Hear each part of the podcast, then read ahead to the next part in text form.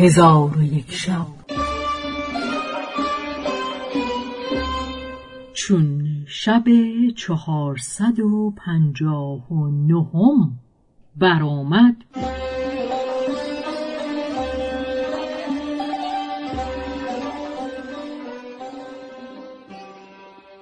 گفت ای ملک جوانبخت خلیفه خاجه او را از ندمای خود قرار داد و در هر ماه از برای او هزار دینار مرسوم کرد.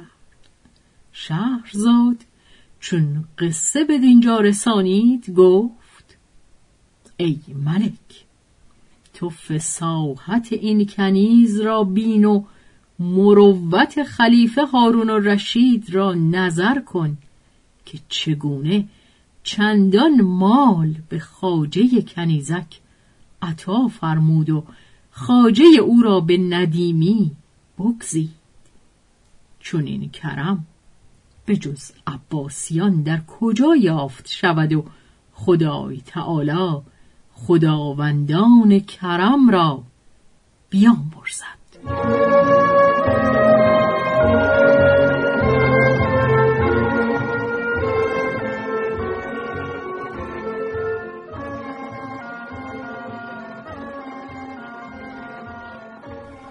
حکایت ملک الموت.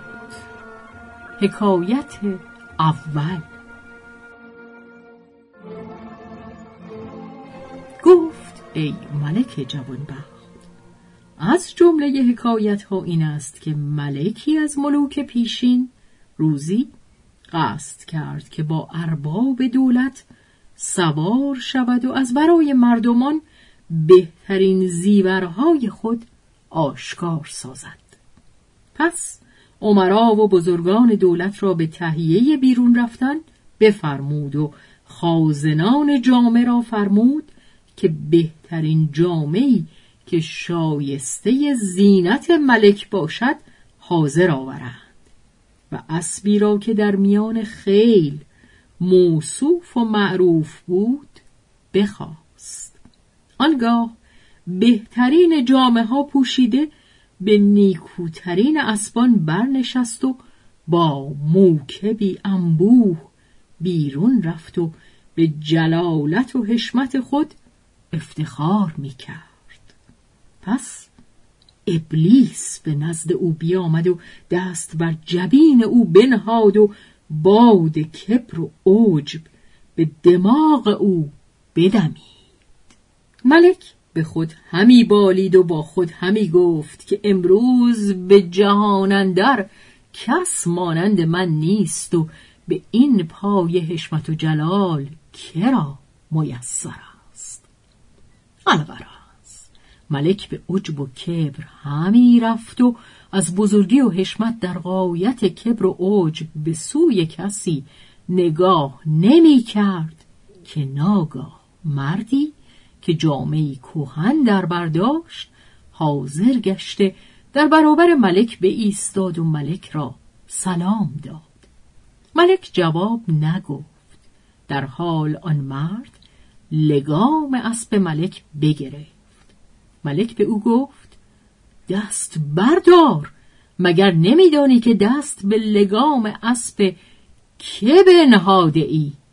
آن مرد گفت مرا به تو حاجتی هست. ملک گفت. صبر کن تا از اسب فرود آیم. آنگاه حاجت خود بگو.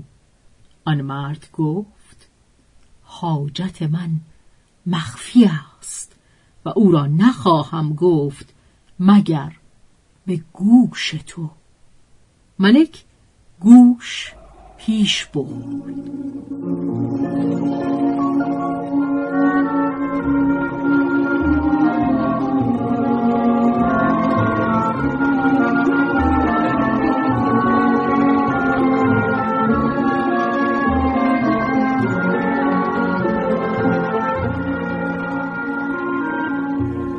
آن شخص به ملک گفت من ملک الموتم و اکنون همی خواهم که روح تو را قبض کنم. ملک گفت مرا چندان مهلت ده که به خانه خود بازگردم و فرزندان و پیوندان خود را ودا کنم. ملک الموت گفت هیهات تو به سوی خانه باز نخواهی گشت و فرزندان و پیوندان هرگز نخواهی دید که تو را عمر به پایان رسیده. پس ملک الموت روح ملک را قبض کرد و ملک از پشت اسب بیفتاد و ملک الموت از آنجا گذشته به مردی نکوکار برسید و او را سلام داد و او رد سلام کرد. ملک الموت گفت ای مرد صالح مرا به تو حاجتی است مخفی. آن مرد صالح گفت حاجت خود به گوش من بگو. ملک الموت گفت من ملک الموتم. مرد نکوکار گفت آفرین بر تو با حمد خدای را که تو آمدی که من انتظار تو میکشیدم و مشتاق لقای تو بودم. ملک الموت به او گفت اگر تو را مشغله ای باشد او را تمام کن. آن مرد گفت فرستر از این مشغله ندارم که ملاقات پروردگار کنم. پس ملک الموت گفت چگونه روح تو را قبض کنم؟ آن مرد نکوکار گفت مرا مهلت ده تا وضوع بگیرم و نماز کنم. چون به سجده روم روح مرا در حالت سجده قبض کن. ملک الموت گفت فرمان پروردگار من این است که تو را پیروی کنم. پس آن مرد برخواسته وضوع گرفت و نماز کرد. چون به سجده رفت ملک الموت روح او را قبض کرد و به مکان رحمت و مغفرت برسانی.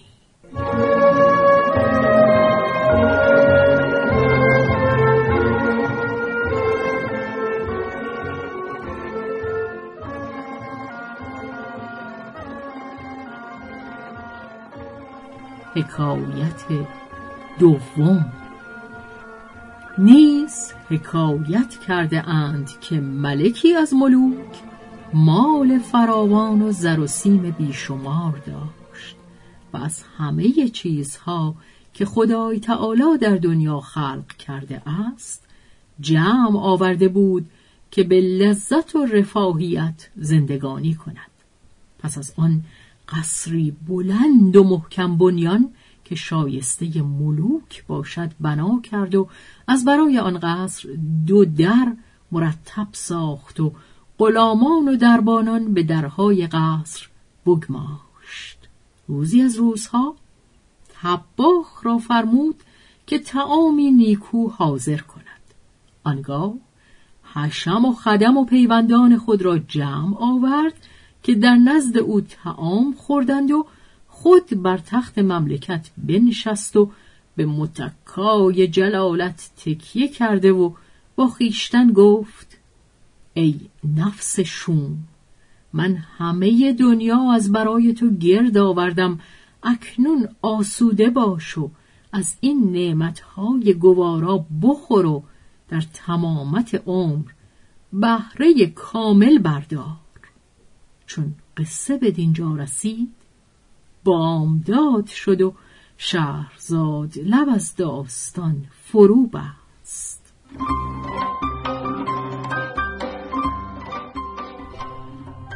به روایت شهرزاد فتوهی